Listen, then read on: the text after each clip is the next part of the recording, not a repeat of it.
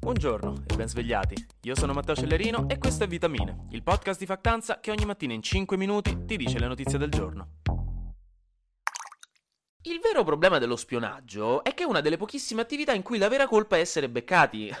Perché a livello mondiale ogni paese sa che tutti gli altri quasi sicuramente lo spiano, perché lo sta facendo pure lui. Quindi uno neanche si arrabbia troppo quando lo scopre. Ma rimane che essere scoperti diventa la colpa imperdonabile. Che finché lo fai, bene, tanto non lo sa nessuno, però non farti scoprire. E gli Stati Uniti hanno scoperto un pallone aerostatico spia molto probabilmente della Cina sopra i loro cieli continentali. Si tratta di un pallone di aria, fondamentalmente con dei computer e delle telecamere telecamere sopra che svolazza di qua e di là sui cieli statunitensi. Serafico, no? Come il pallone a forma di pony pieno di elio che perdeste da bambini perché vi sfuggì di mano e rimase visibile con arroganza e rinfacciandovi la vostra debolezza per ore nel cielo mentre voi piangevate.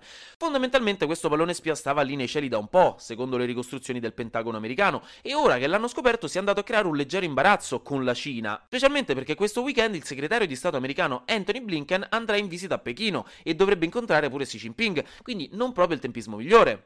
Comunque vi specifico che il governo statunitense ha deciso di non eliminare questo pallone, tipo sparandogli per farlo atterrare, per il rischio che possa cadere e ferire qualche cittadino americano, ma soprattutto perché in effetti sembra che le informazioni prendibili da quel pallone spia a quell'altitudine siano le stesse che si possono prendere dai satelliti facendo foto al terreno. Quindi diciamo adesso è più il fastidio di doverne parlare al telefono con l'ambasciatore cinese a Washington e mo essere costretti per i prossimi tre mesi a far stare buoni cacciatori di UFO americani convinti che stavolta abbiano beccato la prova definitiva. Però comunque non è stato carino da un punto di vista diplomatico. Anche se, ripeto, lo fanno tutti, quindi non è che mo ci si può scandalizzare troppo per lo spionaggio. Però adesso lo sapete anche voi.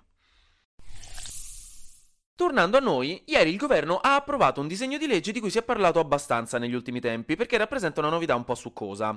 Vi avverto, è una di quelle cose un po' noiose che però dobbiamo sapere perché ormai siamo grandi e dobbiamo iniziare a prenderci le nostre responsabilità, però ve la faccio veloce, poi torniamo a parlare di cose carine e polemichette, non vi preoccupate. Il governo ha approvato il disegno di legge sulla cosiddetta autonomia differenziata. Con questa legge, che è stata proposta dal ministro Calderoli, verrà reso possibile alle regioni italiane di chiedere allo Stato una maggiore autonomia su determinati ambiti. Quindi possono chiedere chiedere di decidere più autonomamente su 23 argomenti diversi, tra cui tutela ambientale, sanità, energia e istruzione, che sono argomenti belli importanti, diciamo non proprio il colore dei fiori da mettere nelle feste di paese. Con questa legge, che ora comunque deve andare in Parlamento per essere approvata, eh, ogni singola regione di quelle normali, quindi non di quelle 5 a statuto speciale che sono già più indipendenti di loro, potrà chiedere al governo di aprire una negoziazione su appunto alcune di queste tematiche e quindi si metteranno a parlare per definire un accordo per avere più autonomia. Questi accordi potranno durare massimo 10 anni e si si rinnoveranno in caso automaticamente. Una delle questioni più spinose, a quanto si dice, sembra essere quella dei cosiddetti LEP, LEP, cioè i livelli essenziali di prestazione che devono essere per forza garantiti da ogni regione e che fanno riferimento a diritti civili e sociali di tutti i cittadini italiani.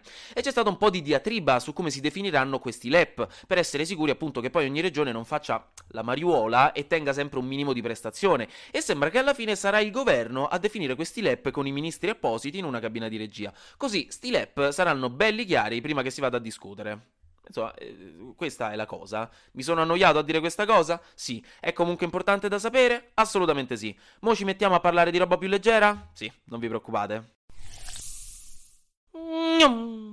Flash News. La società petrolifera inglese Shell ha dichiarato per il 2022 40 miliardi di profitti, un record assoluto negli ultimi 115 anni dovuti all'aumento folle dei prezzi della benzina di questi ultimi mesi a causa della guerra. Quindi nel Regno Unito si è alzata la polemica contro il governo per tassare di più gli extra profitti fatti da Shell considerati osceni dai partiti all'opposizione e dagli addetti ai lavori. Maddalena Morgante, una deputata di Fratelli d'Italia, ieri in Parlamento ha parlato contro Rosa Chemical, un artista controverso e creativamente molto esplosivo che parteciperà quest'anno al Festival di Sanremo, dicendo che la sua presenza al festival sia un rischio, visto visto che porterebbe in tv tematiche come porno, sesso e amore poligamo nella sua canzone e delle estetiche gender fluide che potrebbero essere dannose per i bambini e sarebbe inopportuno per un programma di tv tradizionale su un canale di Stato.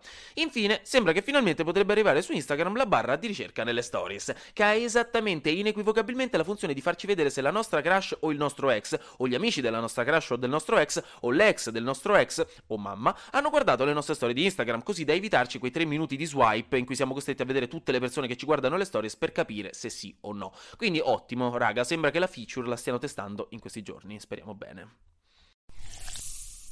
E infine, questo lo chiedo a voi, oggi puntata interattiva, spunto di riflessione.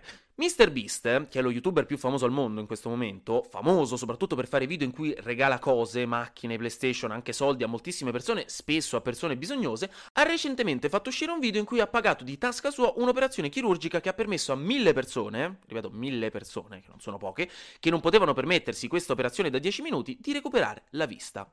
Tuttavia, online, il che significa prevalentemente su Twitter, è stato criticato in maniera rumorosa da un po' di persone che ritenevano che avesse fatto tutto questo solo per monetizzare le difficoltà dei bisognosi e che quindi in realtà non sarebbe vera beneficenza, non sarebbe da applaudire, ma sarebbe distopico. E quindi, insomma, MrBeast starebbe sfruttando le sue risorse economiche per guadagnare capitale sociale. Da una parte c'è chi dice questo, dall'altra parte c'è chi dice che a prescindere ha fatto una buonissima azione e ora mille persone in più possono tornare a vedere e vivere normalmente e non ci sarebbe nulla di condannabile in questo il mondo insomma è un pochino migliore da oggi. Io personalmente dico che entrambe le cose possono essere vere allo stesso tempo e non c'è nulla di male se l'outcome finale è positivo, anche con un po' di egoismo, visto che questo egoismo in questo caso sta facendo del bene alla società, considerando che ogni singolo atto di beneficenza e di volontariato che in realtà facciamo a livello mondiale è intrinsecamente egoista, visto che lo facciamo perché a livello neurologico ci fa stare bene. Il volontariato fa bene proprio da un punto di vista psicologico alla salute mentale, altrimenti non avremmo l'istinto o lo spirito di farlo in prima primis. E visto che nel frattempo aiutiamo qualcun altro, tanto meglio. Però voi che ne pensate? Vi metto il box domande in caption, let me know, scatenatevi se volete, it's a safe space. Anche oggi grazie per aver ascoltato Vitamine. Noi ci sentiamo lunedì perché sarà successo di sicuro qualcosa di nuovo e io avrò ancora qualcos'altro da dirvi. Buona giornata e buon weekend e preparatevi che settimana prossima c'è Sanremo.